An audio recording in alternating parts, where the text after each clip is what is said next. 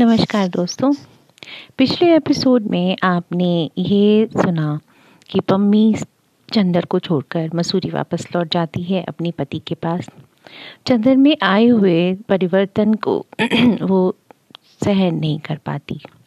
उसे ये अपमान सा लगता है और चंदर को अपनी सारी बातें एक पत्र के ज़रिए लिखकर देकर चली जाती है।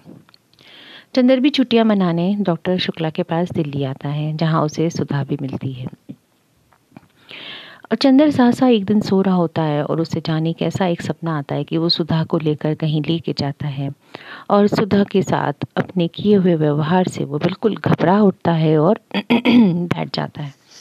तभी चंदर आईना देखता है तो उसमें उसको अपनी ही आत्मा की आवाज़ सुनाई देने शुरू हो जाती है, जिसके बातों में उलझ कर वो अपने आप को सही साबित करने की कोशिश में लग जाता है।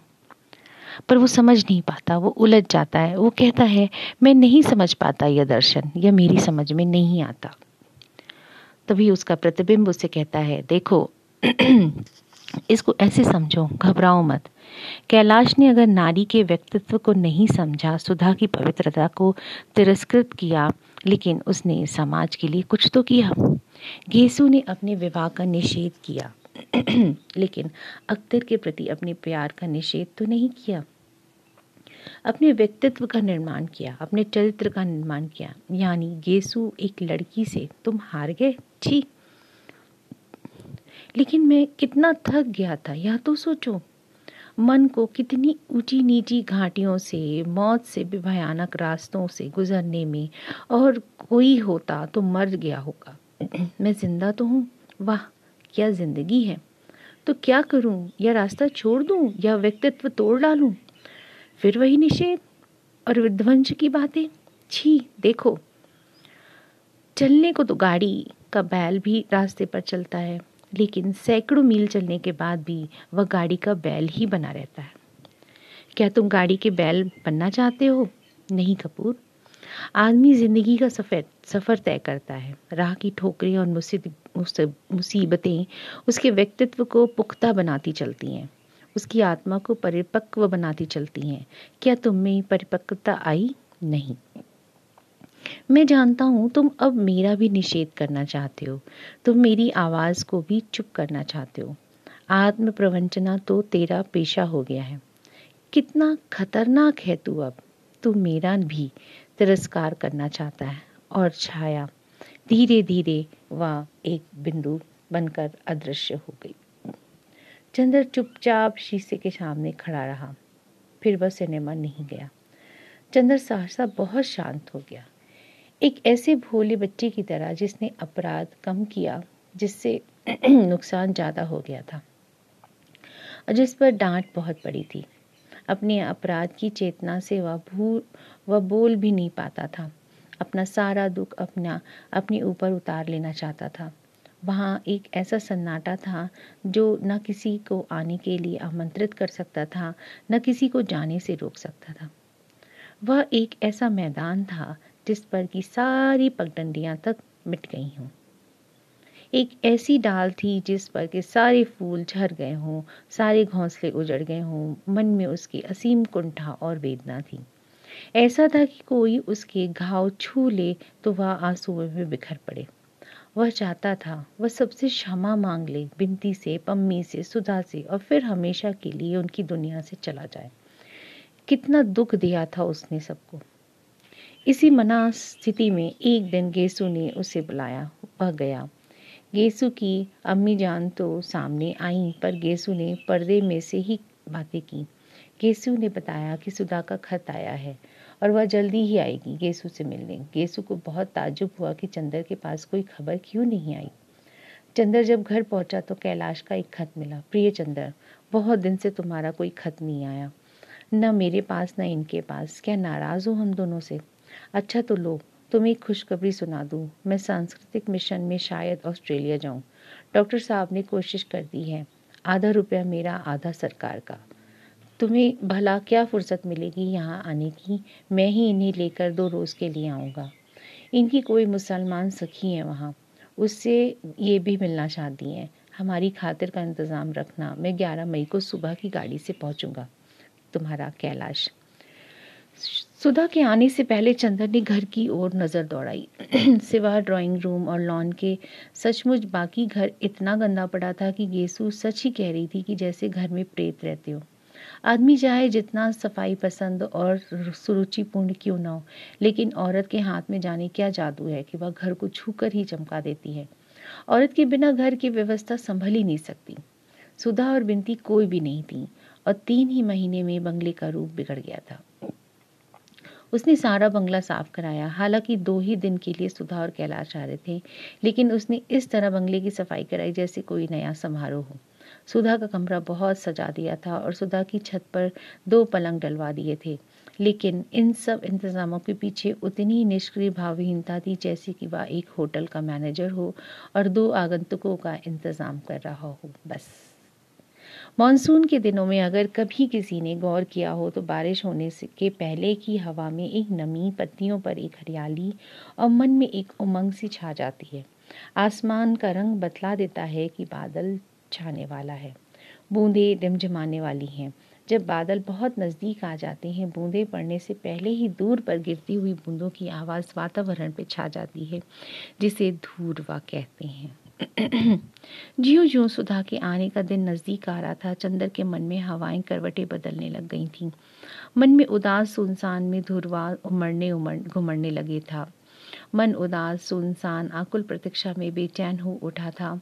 चंदर अपने को समझा नहीं पा रहा था। नसों में एक अजीब सी घबराहट मचलने लगी थी, जिसका यह विश्लेषण नहीं करना चाहता था। उसका व्यक्तित्व अब पता नहीं क्यों कुछ भयभीत सा था। इम्तहान खत्म हो रहे थे और जब मन की बेचैनी बहुत बढ़ जाती थी तो परिवक्षकों की आदत के मुताबिक वह कॉपियाँ जांचने बैठ जाता था। जिस समय परीक्षकों के घर में पारिवारिक कला हो, मन में अंतर्द्वंद हो या दिमाग में फितिर हो, उस समय उन्हें कॉपियाँ जांचने से अच्छा शरण स्थल नहीं मिलता। अपने जीवन की परीक्षा में फेल हो जाने की खींच उतारने के लिए लड़कों को फेल करने के अलावा कोई अच्छा रास्ता ही नहीं है। चंद्र जब बेहद दुखी होता तो वह कॉपियाँ जांचता जिस दिन सुबह सुधा आ रही थी, उस रात को तो चंद्र का मन बिल्कुल बेकाबू सा हो गया। लगता था जैसे उसने सोचना, विचारने से ही इनकार कर दिया हो। उस दिन चंदर एक क्षण को भी अकेला न रहकर भीड़ भाड़ में खो जाना चाहता था। सुबह वह गंगा नहाने गया, कार लेकर, कॉलेज से लौटकर दोपहर को अपने एक मित्र के यहाँ चला गया। लौट कर आया तो नहाकर एक किताब की दुकान पर चला गया और शाम होने तक वहीं खड़ा खड़ा किताबें उलटता और खरीदता रहा। वहाँ उसने बिस्ट्रिया का गीत संग्रह देखा, जो बिंदी नाम, बदल उसने विप्लव नाम से छपवा लिया था और प्रमुख प्रगतिशील कवि बन गया था। उसने वह संग्रह भी खरीद लिया। अब सुधा के आने में मुश्किल से बारह घंटे ही दी थी। उसकी तबीयत बहुत घबराने लगी थी और वह बिस्ट्रिया के काव्य संग्रह में डूब गया। उन सड़े हुए गीतों में ही अपने को भुलाने की कोशिश करने लगा और अंत में उसने अपने को इतना ठगा डाला कि तीन बजे का अलार्म लगा कर वह सो गया। सुधा की गाड़ी साढ़े चार बजे आती है। जब वह जागा तो रात अपने मखमली पंख पसारे नींद में डूबी हुई दुनिया पर शांति का आशीर्वाद बिखेर रही थी। ठंडे झोंके लहरा रहे थे और उन झोंकों पर पवित्रता छाई हुई थी। यह पछुए के झोंके थे। ब्रह्म मुहूर्त में प्राचीन आर्यों ने जो रहस्य पाया था, वह धीरे धीरे चंद्र की आँखों के सामने खुलने से लगा। उसे लगा जैसे या उसके व्यक्तित्व की नई सुबह है। एक बड़ा शांत संगीत उसकी पलकों पर ओस की तरह थिरकने लगा। क्षितिज के पास एक बड़ा सा सितारा जगमगा रहा था। चंदर को लगा जैसे यह उसके प्यार का सितारा है, जो जाने किस अज्ञात पाताल में डूब गया था। और आज से वह फिर उग आया है। उसने एक अंधविश्वासी भोले बच्चे की तरह उस सितारे को हाथ जोड़कर कहा, मेरी कंचन, मेरी मेरी कंचन जैसी सुधा रानी के प्यार तुम कहाँ खो गए थे? तुम मेरे सामने नहीं रहे। मैं जाने किन तूफानों में उलझ गया था।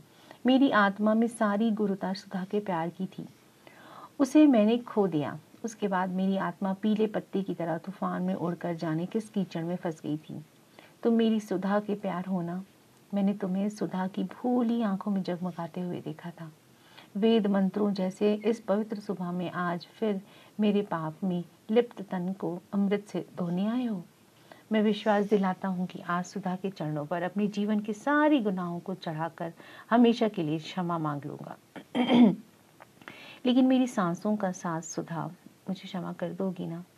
और विचित्र से भागवेश और पलक से उसकी आँखों में आँसू आ गए। उसे याद आया कि एक दिन सुधा ने उसकी हथेलियों को होंठ से लगाकर कहा था, जाओ, आज तुम सुधा के स्पर्श से पवित्र हो। काश कि आज भी सुधा अपने मिश्री जैसे होठों से चंदर की आत्मा को चूम कर कहे, जाओ चंदर, अभी तक ज़िंदगी के तूफ़ान ने तुम्हारी आत्मा को बीमार अपवित्र कर दिया था। आज से तुम वही चंदर हो, अपनी सुधा के चंदर। हरिणी जैसी भोली भाली सुधा के महान पवित्र चंदर। तैयार होकर चंदर जब स्टेशन पहुँचा तो वह जैसे मोहविष्ट सा था। जैसे वह किसी जादू या टोना पड़ा हुआ सा घूम रहा था और वह जादू था सुधा के प्यार का पुनर्परिवर्तन। गाड़ी घंटा भर लेट थी। चंदर को एक पल काटना मुश्किल हो रहा था। अंत में सिग्नल डाउन हुआ। कुलियों में हलचल मची और चंद्र पटरी पर झुक कर देखने लगा। सुबह हो गई थी इंजन दूर पर एक काले दाग सा दिखाई पड़ रहा था। धीरे धीरे वह दाग बड़ा होने लगा था और लंबी सी हरी पूंछ की तरह लहराती हुई ट्रेन आती दिखाई पड़ी। चंद्र के मन में आया, वह पागल की तरह दौड़कर वहाँ पहुँच जाए। जिस दिन एक घोर अविश्वासी में विश्वास जाग जाता है, उस दिन वह पागल सा हो उठता है। उसे लग रहा था जैसे इस गाड़ी में सभी डिब्बे खाली हों, सिर्फ़ एक डिब्बे में अकेली सुलह होगी, जो आते ही चंद्र को अपनी प्यार भरी निगाहों में समेट लेगी।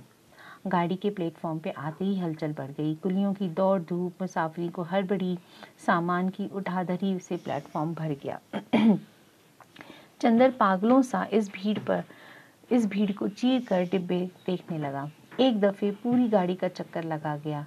कभी कहीं भी सुधा नहीं दिखाई पड़ी, जैसे आँसू से उसका गला रुनने लगा। क्या आई नहीं ये लोग? किस्मत कितना व्यंग करती है उससे। आज जब वह किसी के चरणों में अपनी आत्मा उस उत्सर्ग कर फिर पवित्र होना चाहता है तो सुधा ही नहीं आई। उसने एक चक्कर और लगाया और निराश होकर लौट पड़ा। सासा सेकेंड क्लास से एक छोटे से डिब्बे में से कैलाश ने झाँक कर कहा, कपूर! चंदर मुड़ा। देखा कि कैलाश झाँक रहा है। एक कुली सामान उतार कर खड़ा है, सुधा नहीं है। जैसे किसी ने झोंके से उसके मन का दीप बुझा दिया। सामान बहुत थोड़ा सा था। वो डिब्बे में चढ़कर बोला, सुधा नहीं आई? आई है, देखो ना, कुछ तबीयत खराब हो गई है। जी मितला रहा है। और उसने बाथरूम की ओर इशारा कर दिया। सुधा बाथरूम में बगल में लोटा रखे सिर झुकाए बैठी थी। देखो, देखती हो? कैलाश बोला। देखो, कपूर आ गया। सुधा ने देखा और मुश्किल से हाथ जोड़ पाई होगी। कि उसे मितली आ गई। कैलाश दौड़ा और उसकी पीठ पर हाथ फेरने लगा। और चंदर से बोला, पंखा लाओ, चंदर हतप्रभ था। उसके मन ने सपना देखा था, सुधा से तारों की तरह जगमगा रही होगी और अपनी रोशनी की बाहों में चंदर के प्राणों को सुला देगी। जादूगरनी की तरह अपने प्यार के पंखों से चंदर की आत्मा की, के दाग पूछ देगी, लेकिन यथार्थ कुछ और था। सुधा जादूगरनी, आत्मा की रानी, पवित्रता की सामग्री सुधा बाथरूम में बैठी है। और उसका पति उसे संतावना दे रहा था। क्या कर रहे हो चंदर? पंखा उठाओ जल्दी से। कैलाश ने व्याग्रता से कहा, चंदर चौक उठा और जाकर पंखा झलने लगा। थोड़ी देर बाद मुँह धोकर सुधा उठी और कहाड़ती हुई सी जाकर सीट पर बैठ गई। कैलाश ने एक तकिया पीछे लगा दिया और आँख बंद करके लेट गई। चंदर ने अब सुधा को देखा। सुधा उजड़ चुकी थी। उसका रस मर चुका था। वह अपनी यौवन रूप चंचलता और मिठास की एक जर्द छाया मात्र रह गई थी। चेहरा दुबला पड़ गया था और हड्डियाँ निकल आई थी। चेहरा दुबला होने से लगता था आँखें फट जाती हैं। वह चुपचाप आँख बंद किए पड़ी थी। चंदर पंखा हाँक रहा था। कैलाश एक सूटकेस खोलकर दवा निकाल रहा था। गाड़ी यहीं आकर रुक जाती है, इसलिए कोई जल्दी नहीं थी। कैलाश ने दवा दी। सुधा ने दवा पी और फिर उदास, बहुत बारीक बहुत गंभीर स्वर में बोली, चंदर, अच्छे तो हो? इतने दुबले कैसे लगते हो? अब कौन तुम्हारे खाने पीने की परवाह करता होगा? सुधा ने एक गहरी सांस ली, कैलाश बिस्तर लपेट रहा था। तुम्हें क्या हो गया है, सुधा? मुझे सुख रोग हो गया है। सुधा बहुत शीन हँसी हंसकर बोली, बहुत सुख में रहने से ऐसा ही हो जाता है। चंदर चुप हो गया। कैलाश ने बिस्तर कुली को देते हुए कहा, इन्होंने तो बीमारी के मारे हम लोगों को परेशान कर रखा है। जाने बीमारियों को क्या मोहब्बत है इनसे? चलो उठो, सुधा उठी। कार पर सुधा के साथ पीछे सामान रख दिया गया और कैलाश और चंदर आगे बैठ गए। कैलाश बोला, चंदर, तुम बहुत धीमे ड्राइव करना, वरना इन्हें चक्कर आने लगेगा। कार चल दी। चंदर कैलाश की विदेश यात्रा और कैलाश चंदर के कॉलेज के बारे में बातें करते रहे। मुश्किल से घर तक कार पहुँची होगी, कैलाश बोला, यार चंदर, तुम्हें तकलीफ़ तो होगी, लेकिन एक दिन के लिए कार तुम मुझे दे सकती हो? क्यों? मुझे ज़रा रीवा तक बहुत ज़रूरी काम से जाना है। वहाँ कुछ लोगों से मिलना है। कल दोपहर तक मैं चला आऊँगा। इसके मतलब मेरे पास नहीं रहोगे एक दिन भी? नहीं, इन्हें छोड़ जाऊँगा, लौट कर दिन भर रहूँगा। इन्हें छोड़ जाओगे? नहीं भाई, तुम जानते हो कि आजकल घर में कोई नहीं है। चंदन ने कुछ घबरा कर कहा तो क्या हुआ? तुम तो हो? कैलाश बोला, और चंदर के चेहरे की घबराहट देखकर हंसकर बोला, अरे यार, अब तुम इतना अविश्वास नहीं है। अब तुम पर इतना अविश्वास नहीं है। अविश्वास करना होता तो ब्याह के पहले ही कर लेते। चंदर मुस्कुराकर उठा। कैलाश ने चंदर के कंधे पर हाथ रखकर धीमे से कहा, ताकि सुधा न सुन पाए। चाहे वैसे चाहे मुझे कुछ भी असंतोष क्यों ना हो, लेकिन इनका चरित्र तो सोने का है। यह मैं खूब परख चुका हूँ। इनका ऐसा चरित्र बनाने के लिए तो मैं तुम्हें बधाई दूँगा, चंदर। और फिर आज के युग में चंदर ने कुछ जवाब नहीं दिया। कौर में लगी सुधा, कैलाश चंद्र उतरे, माली और नौकर दौड़ आए। सुधा ने उन सबसे उनका हाल पूछा। अंदर जाते ही महाराजन दौड़कर सुधा से लिपट गई। सुधा को बहुत दुलार किया। कैलाश मुँह हाथ धो चुका था, नहाने चला गया। महाराजन चाय बनाने लगी। सुधा भी मुँह हाथ धोने और नहाने चली गई। कैलाश तौलिया लपेटे नहाकर आया और बैठ गया। बोला, आज और कल की छुट्टी ले लो चंदर। इनकी तबीयत ठीक नहीं है और मुझे जाना ज़रूरी है। अच्छा लेकिन आज तो जाकर हाजिरी देना ज़रूरी होगा। फिर लौट आऊँगा। महाराजिन चाय और नाश्ता ले आई। कैलाश ने नाश्ता लौटा दिया तो महाराजिन बोली, वाह, दामाद, हुई के अकेली चाय पीवो भैया? अब ही डॉक्टर साहब सुनिए तो का कहिए नहीं माँ जी, मेरा पेट ठीक नहीं है। दो दिन के जागरण से आ रहा हूँ। फिर लौट कर खाऊँगा। लो चंदर, चाय पियो। सुधा को आने दो, चंदर बोला। वह पूजा पाठ करके खाती है। पूजा पाठ? चंदर दंग रह गया। सुधा पूजा पाठ करने लगी? हाँ भाई, तभी तो हमारी माता जी अपनी बहू पर मरती हैं। असल में वो पूजा पाठ करती थी। शुरुआत की शुरुआत की इन्होंने पूजा के बर्तन धोने से और अब तो उनसे भी ज़्यादा पक्की पुजारी बन गई हैं। कैलाश ने इधर उधर देखा और बोला, यार, यह मत समझना, मैं सुधा की शिकायत कर रहा हूँ, लेकिन तुम लोगों ने मुझे ठीक नहीं चुना। क्यों? चंदर कैलाश के व्यवहार पे मुक्त था। इन जैसी लड़कियों के लिए तुम कोई कवि या कलाकार या भावुक लड़का ढूंढते तो ठीक था। मेरे जैसा व्यवहारिक और निरस राजनीतिक इनके उपयुक्त नहीं है। घर भर इनसे बेहद खुश है। जब से ये गई हैं, माँ और शंकर भैया दोनों ने मुझे नालायक करार कर दिया है। इन्हीं से पूछकर सब करते हैं, लेकिन मैंने जो सोच रखा था, वह मुझे नहीं मिल पाया। क्यों, क्या बात है? चंदन ने पूछा। गलती बताओ तो हम इन्हें समझाएँ।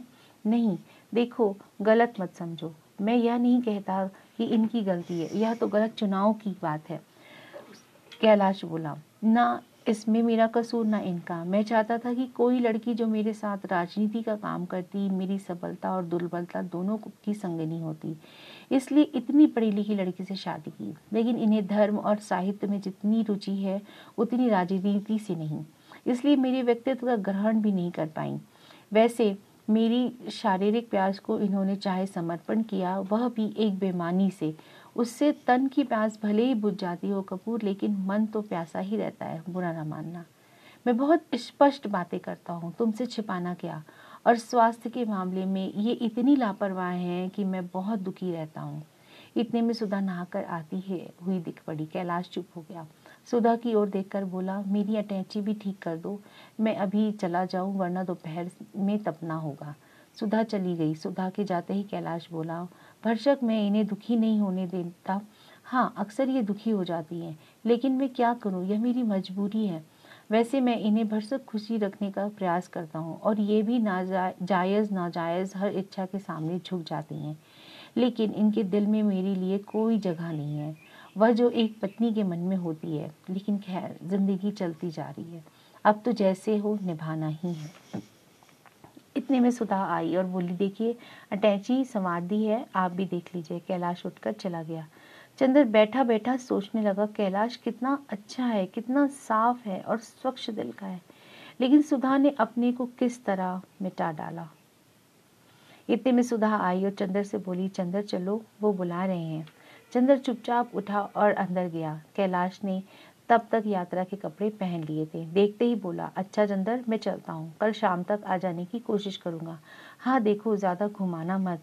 इनकी सखी को यहाँ बुलवा लो तो अच्छा फिर बाहर निकलता हुआ बोला, इनकी जिद थी आने की, वरना इनकी हालत आने लायक नहीं थी। माताजी से मैं कह आया हूँ कि लखनऊ मेडिकल कॉलेज ले जा रहा हूँ कैलाश कार पर बैठ गया। फिर बोला, देखो चंदर, दवा इन्हें दे देना याद से। वहीं रखी है। कार स्टार्ट हो गई।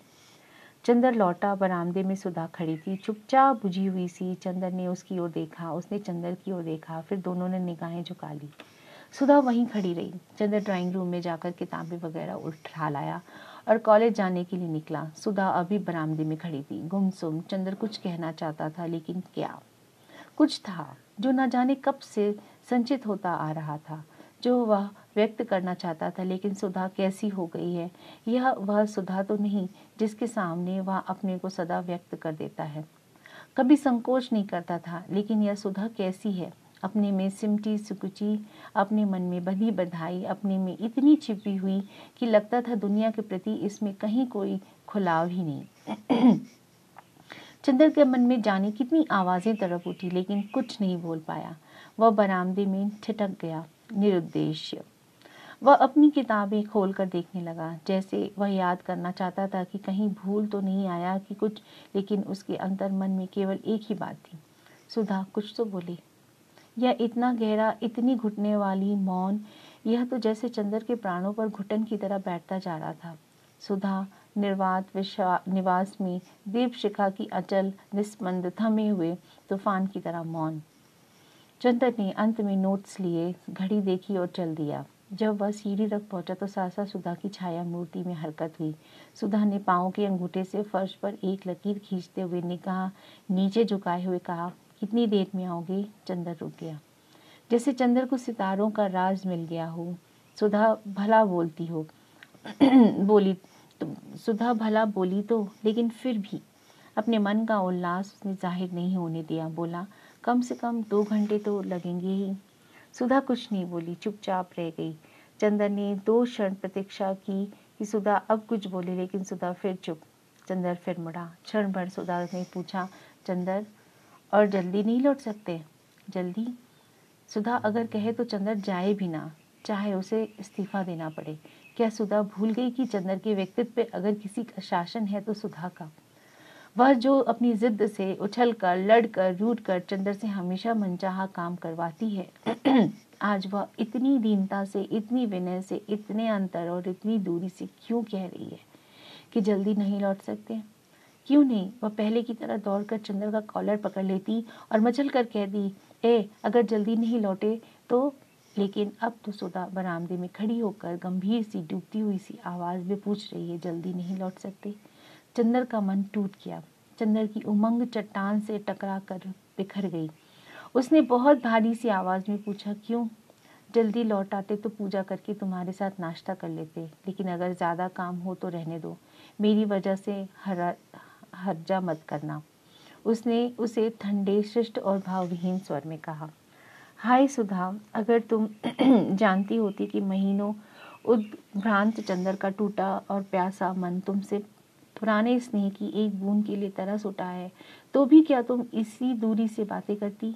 काश कि तुम समझ पाती कि चंदर ने अगर तुमसे कुछ दूरी भी निभाई है तो उससे खुद चंदर कितना बिखर गया है। चंदर ने अपना देवत्व खो दिया है, अपना सुख खो दिया है, अपने को बर्बाद कर दिया है और फिर भी चंदर के बाहर से शांत और सुगठित दिखने वाला हृदय के अंदर तुम्हारे प्यार की कितनी गहरी प्यास धधक रही है, उसके रोम रोम में कितनी जहरीली तृष्णा की बिजलियाँ कौंध रही हैं। तुमसे अलग होने के बाद अतृप्ति का कितना बड़ा रास्ता उसने आँख की लपटों में सुल झुलसते हुए बिताया है। अगर तुम इसे समझ लेती तो तुम चंदर को एक बार दुलार कर उसे, उसके जलते हुए प्राणों पर अमृत की चांदनी बिखेरने के लिए व्याग्र हो उठती। लेकिन सुधा, तुमने अपने ब्राह्म विद्रोह को ही समझा। तुमने उस गंभीर प्यार को समझा ही नहीं जो इस बाहरी विद्रोह, इस बाहरी विध्वंस के मूल की, में प्रयासविनी की पावन धारा की तरह बहता जा रहा है। सुधा, अगर तुम एक क्षण के लिए इसे समझ लो, एक क्षण भर के लिए चंद्र को पहले की तरह दुलार लो, बहला लो, रूठ लो, मना लो तो सुधा चंद्र की जलती हुई आत्मा नरक चिताओं में फिर से अपना गौरव पाले। फिर से अपनी खोई हुई पवित्रता जीत ले, फिर से अपना विश्वमित्र देवत लौटा ले। लेकिन सुधा, तुम बरामदे में चुपचाप खड़ी इस तरह की बातें कर रही हो जैसे एक चंदर कोई अपरिचित हो। सुधा, क्या हो गया है तुम्हें? चंदर, पिंती, पम्मी, सभी की ज़िंदगी में जो भयंकर तूफ़ान आ गया है, जिसने सभी को झकझोर कर थका डाला है, इसका समाधान सिर्फ़ तुम्हारे प्यार में था, सिर्फ़ तुम्हारी आत्मा में था। लेकिन अगर तुमने इनके चरित्रों का अंतर्निहित सत्य न देखकर बाहरी विध्वंस से ही अपने आगे का व्यवहार निश्चित कर लिया तो कौन इन्हें इस चक्रवात से खींच निकालेगा? क्या ये अभागे इसी चक्रवात में फंसकर चूर हो जाएँगे? सुधा। लेकिन सुधा और कुछ नहीं बोली। चंदर चल दिया। जाकर लगा जैसे कॉलेज के परीक्षा भवन में जाना भी भारी मालूम दे रहा है। वह जल्दी ही भाग आया। हालाँकि सुधा के व्यवहार ने उसका मन जैसे तोड़ सा दिया था, फिर भी जाने क्यों? वह अब आज सुधा को एक प्रकाश वृत्त बनकर लपेट लेना चाहता था।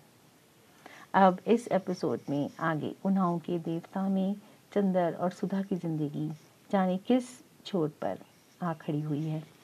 नमस्कार।